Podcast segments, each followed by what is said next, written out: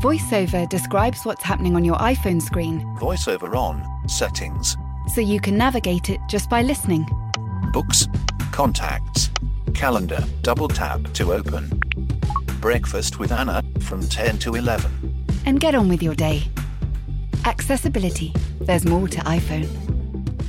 Even on a budget, quality is non-negotiable. That's why Quince is the place to score high-end essentials at 50 to 80% less than similar brands. Get your hands on buttery soft cashmere sweaters from just 60 bucks, Italian leather jackets, and so much more. And the best part about Quince, they exclusively partner with factories committed to safe, ethical, and responsible manufacturing. Elevate your style without the elevated price tag with Quince. Go to quince.com slash upgrade for free shipping and 365-day returns.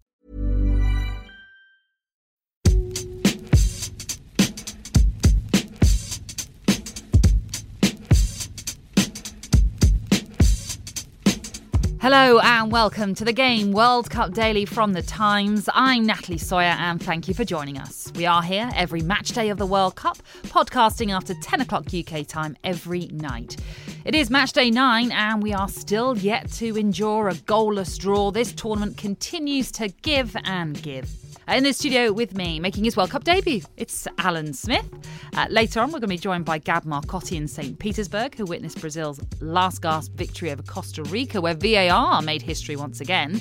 Switzerland came from behind to beat Serbia in a hugely significant game on and off the pitch, and Nigeria kept their World Cup hopes alive with a crucial three points against Iceland. But first, it's 48 hours until the three Lions are back in action. So let's get an update from the England camp. Paul Joyce uh, is there for us. And Paul, Gareth Southgate has been talking up England's chances at this World Cup, hasn't he? Yeah, he was very positive about them today. Um, trying to put in context that, that first performance against Tunisia and, and especially the first hour with what we've seen in the rest of the tournament obviously the the sort of issues that you know Germany, Argentina um, have had, Spain, um, Brazil, France have not really got going. I think the only team really that, that the games that I've seen have been really impressed with has been Croatia so far. And really, Southgate was just saying that what England produced in that first hour against Tunisia, although we didn't take the chances, um, compares favourably with, with everybody else, which is quite a big and bold statement to make, really, after just one game. But I suppose he's just trying to build confidence around the squad. I was surprised he said it, really, because then it invites pressure in, in some respects. But I think that's just his style of management to be sort of upbeat about everything he's latched on to the way that we kept going and, and got the last minute goal with Harry Kane and was trying to create a sort of a sense of momentum within the squad and I would expect that to continue against Panama on, on, on Sunday. I don't think there'll be too many problems there. As you say, it is Panama up next, though, for uh, England. And uh, Henry Winter has reported that Harry Maguire, uh, when he was speaking earlier on, he was talking about the physicality of Panama uh, and the fact that England expect a real battle on Sunday. Yeah, I think one of the, the meetings that, that that Southgate has had with the players this week was a debrief to sort of outline that the message to the players was you, you're going to have to win the physical battle again um, with, with Panama, and then your technique will prevail. But I, I spoke to Jordan Henderson this week, and he was quite upbeat about that as well. He was quite sort of saying, "Well, we have have physical tests every week in the in the Premier League. This is a team.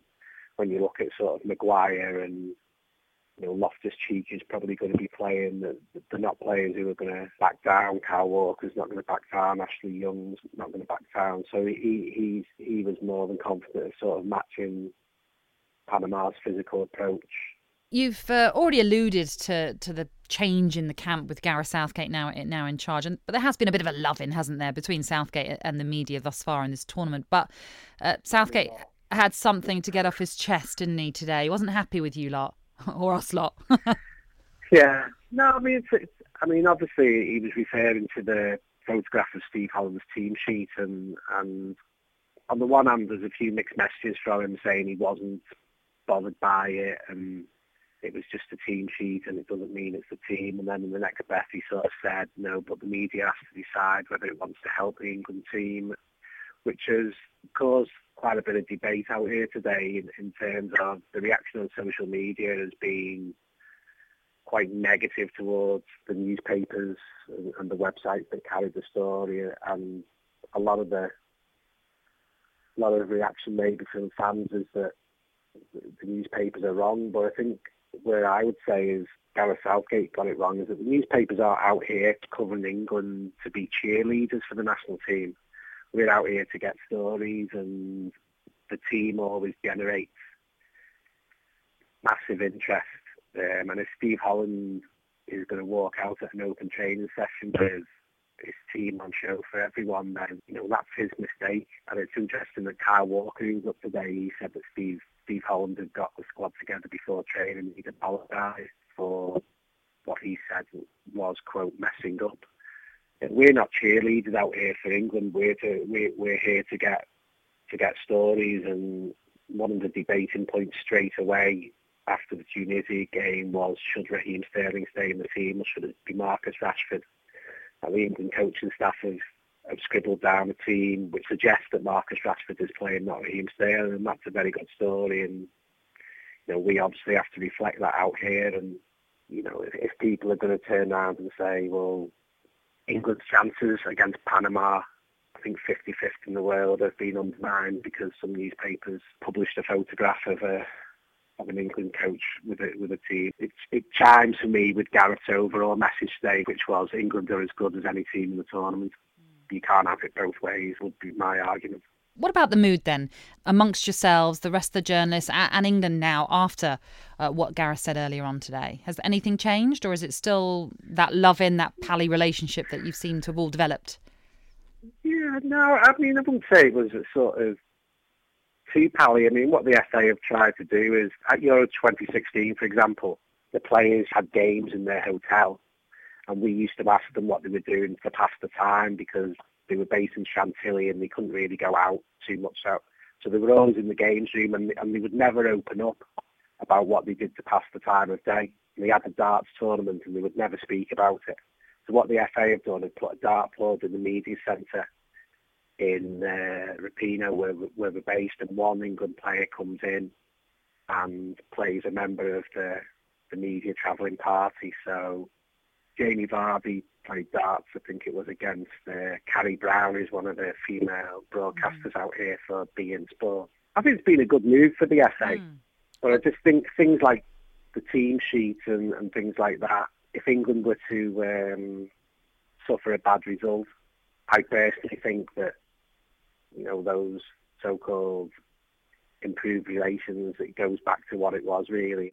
Just before we finish, just want to ask: Have you had a yeah. go yet on the dartboard against any England player? No, no, I'm last pick. I'm going to be last pick. I think um, maybe they're saving the best till last. No, no, I'm I'm out the way of that. I don't want to get embarrassed by by by anybody. I think. Um, Jamie Vardy was good today because he stayed behind and a bit longer and he played pool with um, Danny Taylor from The Guardian. He got beat at that as well as losing the dart to Carrie, so he's not having a very good day today. oh dear. I don't know if he's enjoying Russia right now then. Time now to get a guide on England's opponents on Sunday. Tom Clarke is the assistant sports editor at The Times. He spoke to us last week with his tactical lowdown on Tunisia, and he's done the same for Panama, which you can see at thetimes.co.uk.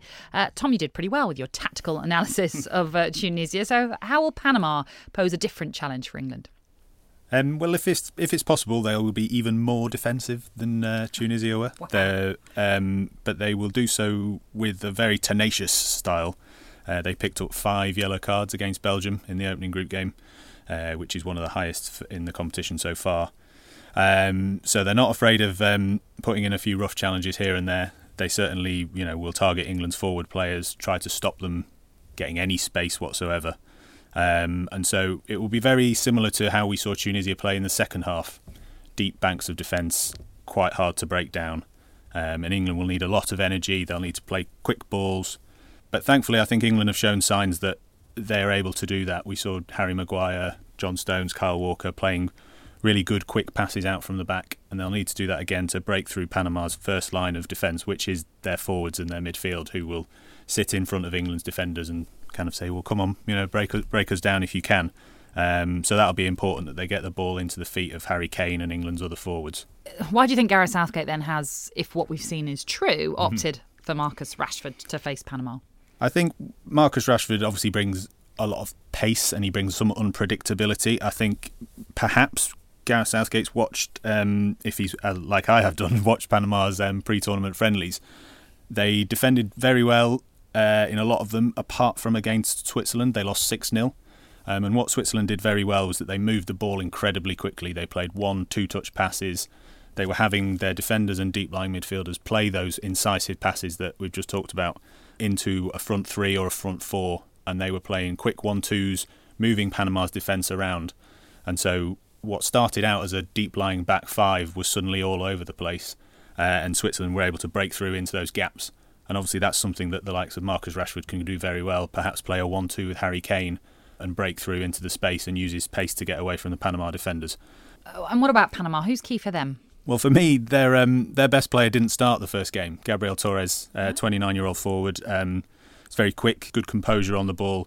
Uh, they opted instead for Blas Perez, who's a bit of a national hero back home, but he's a 37 year old forward. And when you're defending so deep, one of the most important things you have to do when you get the ball is, you know, maybe counter attack. And a 37 year old is not as effective as a 29 year old, in my opinion.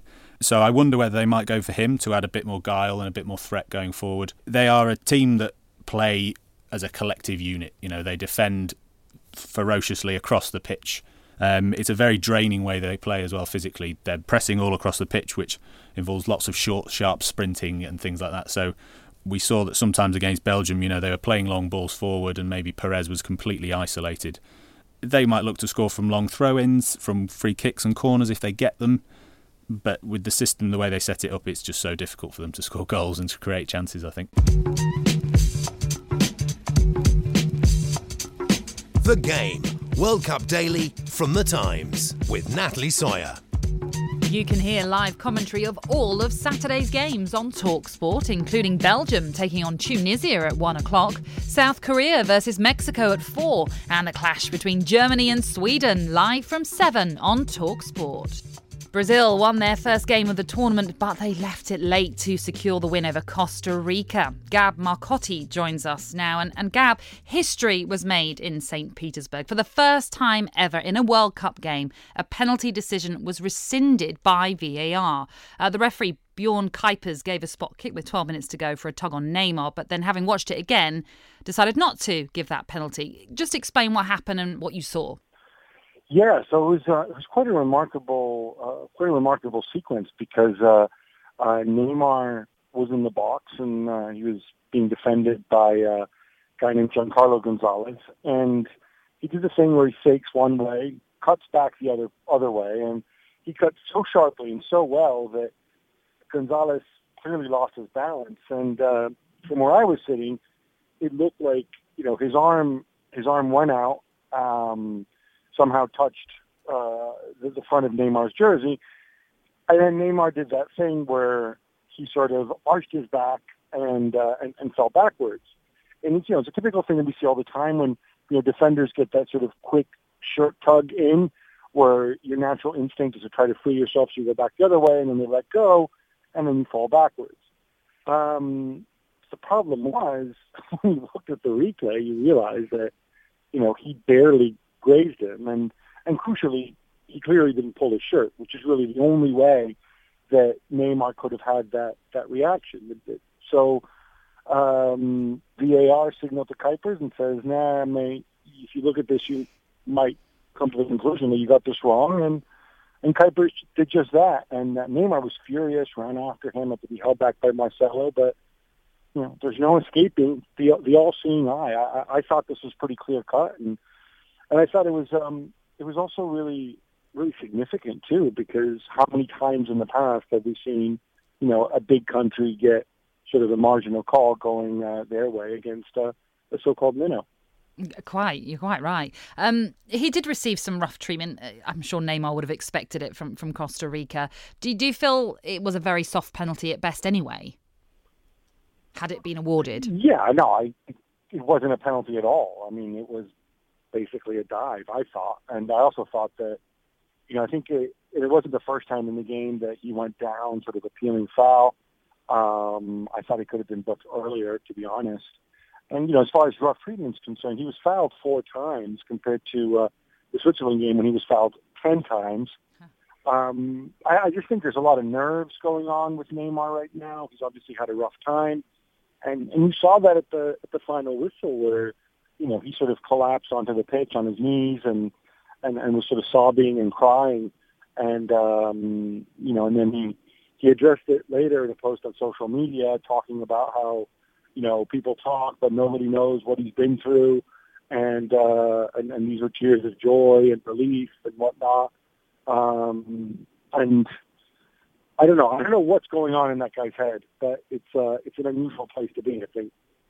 Yeah, we're going to talk a little bit more about Neymar in just a second, but just going back onto that uh, reversed VAR penalty, um, the referee very brave of Bjorn Kuipers to admit he'd got it wrong. Um, you know, this was one of the concerns, right, uh, in in the past because obviously the um, the video assistant referee is a referee as well, and a lot of referees have egos and whatnot. But you know, they're here for a reason. They've all been trained on it, and you know, I, I, I think, and, and they're being given pretty technical things. I mean, in some ways, you know, people said it was a question of interpretation. I don't really see the interpretation because um, there wasn't a shove on Neymar the only thing that could have made him fall like that, and, and you know this if you've officiated the game or even if you've just watched enough football, as much football as you and I have, Natalie, the only thing that could make you fall that way is is sort of the the, the tug release that we spoke about earlier. And you know, when you look at the video and you realize it's not there, then then it's pretty obvious uh, what happened. You know, he's trying to win the penalty. Indeed. Uh, as I was said in the introduction, they left it late, Brazil, to win. Uh, they got two goals uh, post 90 minutes. A stoppage time strike from Philippe Coutinho was what broke the deadlock, popping up in the right place at the right time. It's now two goals in two games at this World Cup for Coutinho. And if, if Neymar's struggling, for fitness, uh, we know he has had that ankle problem. Is Coutinho the one to step up? Yeah, that's an interesting question because you know um, Tite, the, the the Brazil coach, would would absolutely hate that question, or rather, what he would say is that no, no, no, we're all about the team, we're all about the collective. He really buys into this, and um, you know that's why, for example, he doesn't have a captain, but he rotates the armband to his players. He wants everybody to have uh, responsibility, and you know the thing is, in the first half, Brazil were all collectively really poor, I thought, um, uh, including Coutinho. Uh, what really changed the game, I thought, was halftime substitutions, or substitution at halftime bringing on Douglas Costa in place of Willian, who was really, really, strugg- really struggling. Douglas Costa's pace, his acceleration, I thought made all the difference.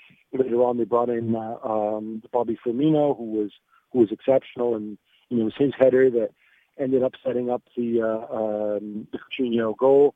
Um, and that, that really made a difference. And, you know, he, he said it's never really about one guy. You know, we're Brazil.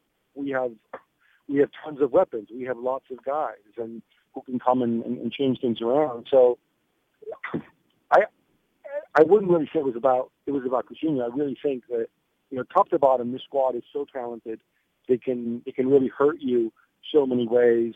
And, uh, and as Tite put it, going back to Neymar, um, you know, he said it's up to us not to be dependent on Neymar, and uh, you know, he's not carrying us now. We need to carry him, so to speak. Well, as it is, Brazil have uh, four points from their first two games, Gab, and if they were to win the group, they'll face the runners-up of Group F in the last 16, which could be Germany. So they might be better off finishing second. Oh, but no, he was asked a question. Brazil don't think that way. In Germany, ha. Sorry, how many World Cups have you guys won? You know, go back, put your your, your socks on with your sandals, please. We're Brazil. Uh, no, look, they're not. Uh, I think it may be bluster, um, but I think it's it's more likely it's the realization that you know you can't really think like that. You can't really start calculating. Um, the reality is, if you're Brazil, you know, if you're going to lose to Germany or anybody else, whether you do it in the round of 16 or whether you know you do it in the semifinals or final makes no difference, right? I, they expect to go and to go and win the World Cup. Um, he was very clear on this. He says, you know, we always play to win, and we always believe we can beat whoever whoever comes up we, we come up against, and uh, and I think that's really the right attitude to have. And and by the way, obviously, I know Germany lost to Mexico in the opener, but having watched a fair bit of Mexico, um, this is a team that can hit really high highs, but can also fall to really deep lows. So, you know, I don't think it, I wouldn't take it for granted that Mexico are going to win the group at this stage. Fair enough, Gab. Just let us know where are you heading to next. So I'm uh, I'm on my way back to Moscow, and then uh, tomorrow it's Nizhny Novgorod to see England. Aha! Panama. Very good, very exciting. Maybe you'll bring us a little bit extra luck, Gab. If you need luck to beat Panama, you guys are in serious trouble. I know. I, I think you'll be I think you'll be just fine without my love. As you're listening to me, Daisy, Apple's iPhone disassembly robot, is dismantling an iPhone into lots of recyclable parts. That's how Apple recovers more materials than conventional recycling methods. Thanks, Daisy. There's more to iPhone. It's that time of the year. Your vacation is coming up. You can already hear the beach waves, feel the warm breeze, relax, and think about work. You really, really want it all to work out while you're away. Monday.com gives you and the team that peace of mind. When all work is on one platform and everyone's in sync, things just flow wherever you are. Tap the banner to go to Monday.com. Planning for your next trip? Elevate your travel style with Quince. Quince has all the jet setting essentials you'll want for your next getaway, like European linen, premium luggage options, buttery soft Italian leather bags, and so much more and is all priced at 50 to 80% less than similar brands. Plus, Quince only works with factories that use safe and ethical manufacturing practices. Pack your bags with high-quality essentials you'll be wearing for vacations to come with Quince. Go to quince.com/pack for free shipping and 365-day returns.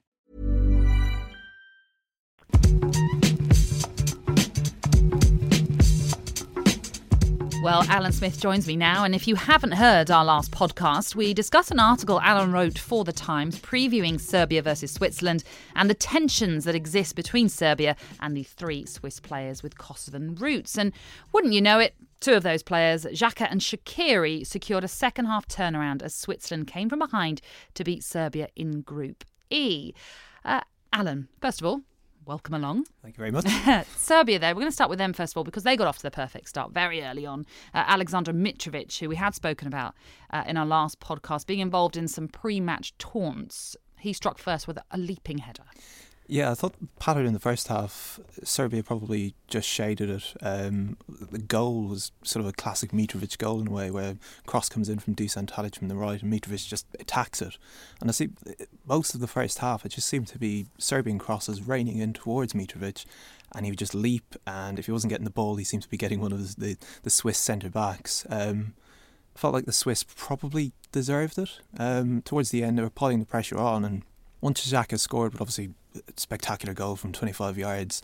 If a team was going to win, it was only going to be Switzerland, I felt, because especially towards the last 10 minutes, the pressure piled on, piled on, and obviously then um, Shaqiri broke away and scored, and remarkable celebrations afterwards. Yeah, we're going to talk about those celebrations in just a moment. But it kind of was a tale of two halves for Switzerland because in that first half, they just didn't really get going, did they? No, they were, they were quite slow starters if you think back to the Brazil game, they they started that game quite slowly as well, where they they sort of stepped off Brazil for the opening twenty minutes, half an hour. Brazil were sort of attacking then the left for, for much of that game. They really struggled, but they grew into the game. And as the second half of that game progressed as well, they were pressing a lot harder and actually ended up probably shading the final 20 minutes of that as well. So it's, it's an obvious pattern. Um, it's something that teams can clearly work on and figure out why they're starting slow and I mean, if you were to compare it to say Iceland earlier in the day, where they've struggled late in games, they've started games really well.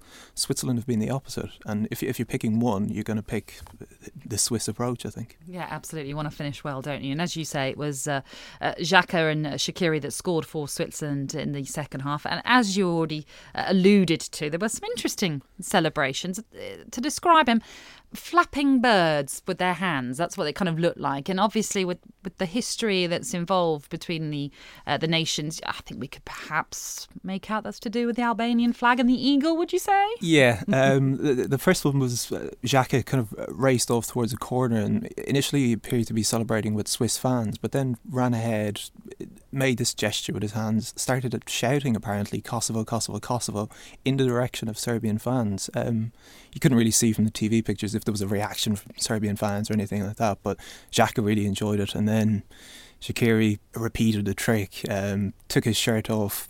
Obviously, he was incredibly jubilant, um, joined by Xhaka and also joined by Valon Behrami, who's the, the third um, Swiss player with, with Kosovan roots. Um, really seemed to enjoy it from what I could tell, obviously the Serbians were quite annoyed by by the celebration. Um, people just online, Serbian fans, saying that you know we've been punished for so-called provoking teams previously. Obviously, there was the infamous drone game against Albania a couple of years back in a qualifier, and they're in there making the point that you know if we're being punished, these Swiss players should be punished for celebrating like this. Before Shaqiri's winner, do you think Serbia will feel aggrieved that they weren't awarded a penalty? It seemed as though Mitrovic was kind of sandwiched between Lichtsteiner and Schär. Was it the most obvious penalty of the World Cup so far? Um, and wasn't given. And the point that people have been making about VAR throughout the tournament is that it's for clear and obvious decisions. And he's been wrestled to the ground by two defenders, Schär and Lichtsteiner, who one kind of grabs him from behind, the other one grabs him from the front. There's no way he can possibly stay on his feet. Um, and I think the one thing that probably goes against Mitrovic is that he possibly has a reputation um, for being a big player who can kind of, you know, he, he has this habit of getting in the face of defenders. And did that work against him? Possibly so. Or you know, maybe the referee just didn't actually see the incident.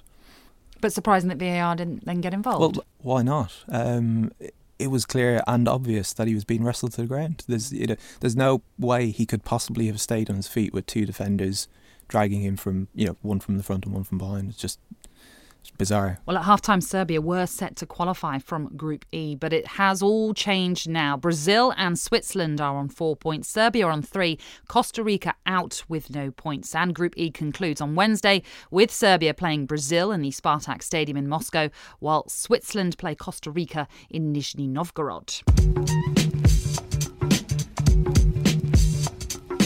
The Game World Cup Daily from The Times with Natalie Sawyer.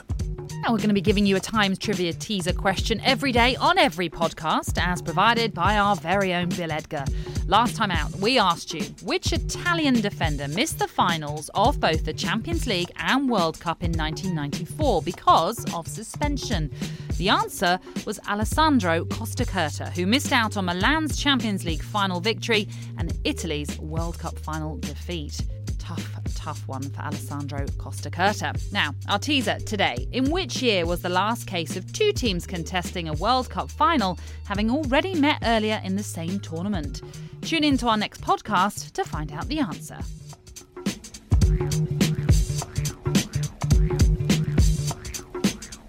Group D will go right down to the wire after Nigeria beat Iceland 2 0, with the Super Eagles coming into the game knowing a loss would have seen them bow out of the World Cup. And quite remarkably, Nigeria's win came after a goalless first half in which the African side didn't register a single shot. Yeah, they were they were really really poor, and uh, I'm sure everyone would have noticed the huddle just before half time, which they all, which they'd also done in the the game against Croatia um, last Saturday it seemed to work because they were a complete different team in the second half, whatever happened. Um, I sort of felt like Iceland again, tired as the game progressed. It was apparently really, really warm there and Nigeria's pace just completely ruined Iceland. You could see the way Musa sped um, and Victor Moses, who obviously uh, provided the assist for the first goal, they were just too quick. Iceland just couldn't contain Musa at all. There was nothing they could do about him. You could almost say he's been Argentina's best player in the World Cup because obviously the result has helped helped Argentina's uh, chances of progressing, but.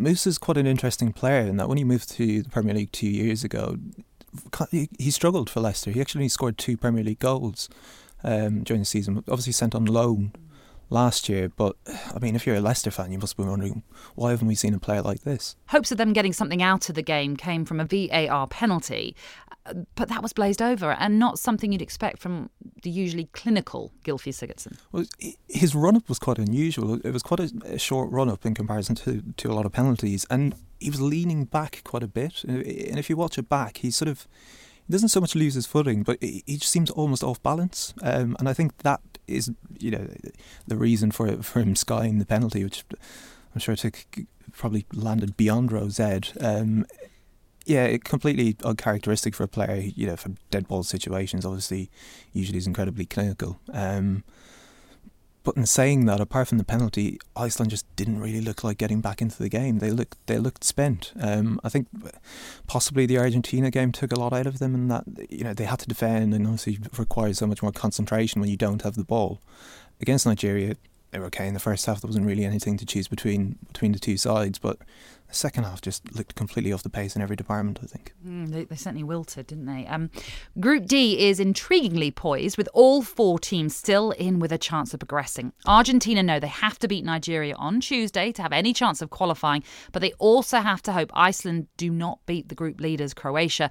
Uh, Alan, let's move on to Group G, England's group. Belgium facing Tunisia on Saturday afternoon. And uh, Roberto Martinez's side know a win will see them through to the round of 16. Yeah, actually, I thought Belgium were quite impressive against Panama. There was a lot made, and because they hadn't really broken Panama down early enough, and it wasn't until late on when, again, Panama's Panama's fitness probably told, and Belgium were just it, it showed how superior they were. But I think they, I mean, they dominated that entire game. Um, a lot of the players seem you know really bang on form. Lukaku sort of he seemed to struggle a little bit earlier on against Panama, but still ended up scoring two goals. Hazard, De Bruyne were kicked all over the place by Panama, but sort of you know both produced amazing assists. Dries Mertens obviously scored an amazing goal as well, um, and I mean you can only see a comfortable Belgian win tomorrow. I don't think it was possibly lost after the England game. Not much was made about how poor Tunisia were. Um, their only shot shot and target was actually the penalty.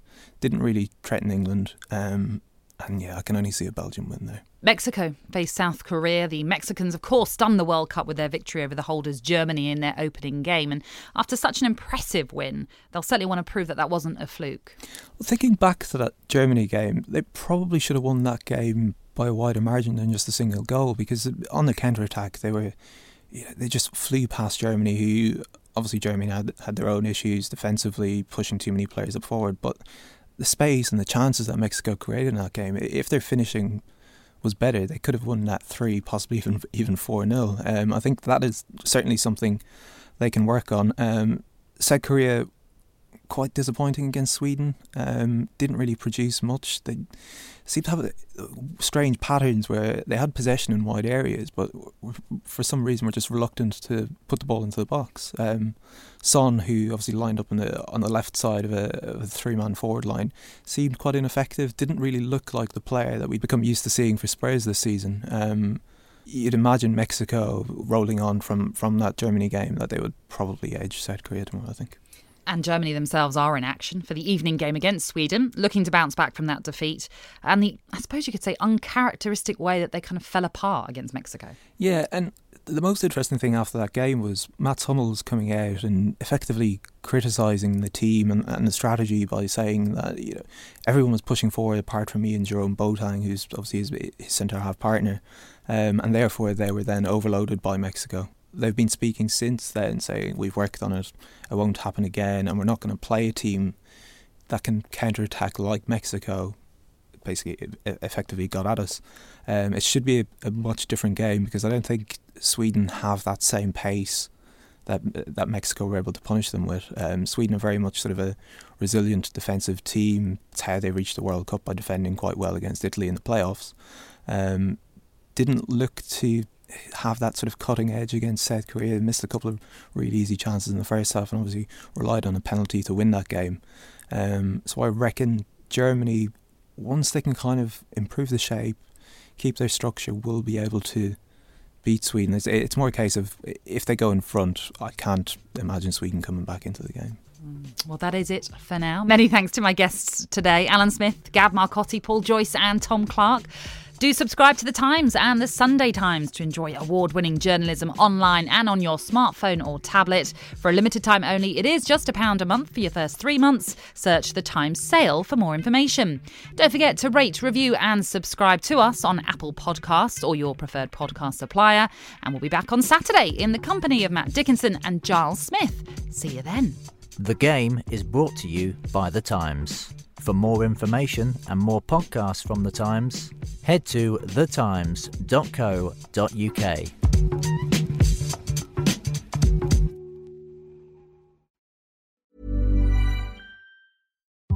VoiceOver describes what's happening on your iPhone screen VoiceOver on. Settings. so you can navigate it just by listening. Books. Contacts. Calendar. Double tap to open. Breakfast with Anna from 10 to 11. And get on with your day. Accessibility. There's more to iPhone.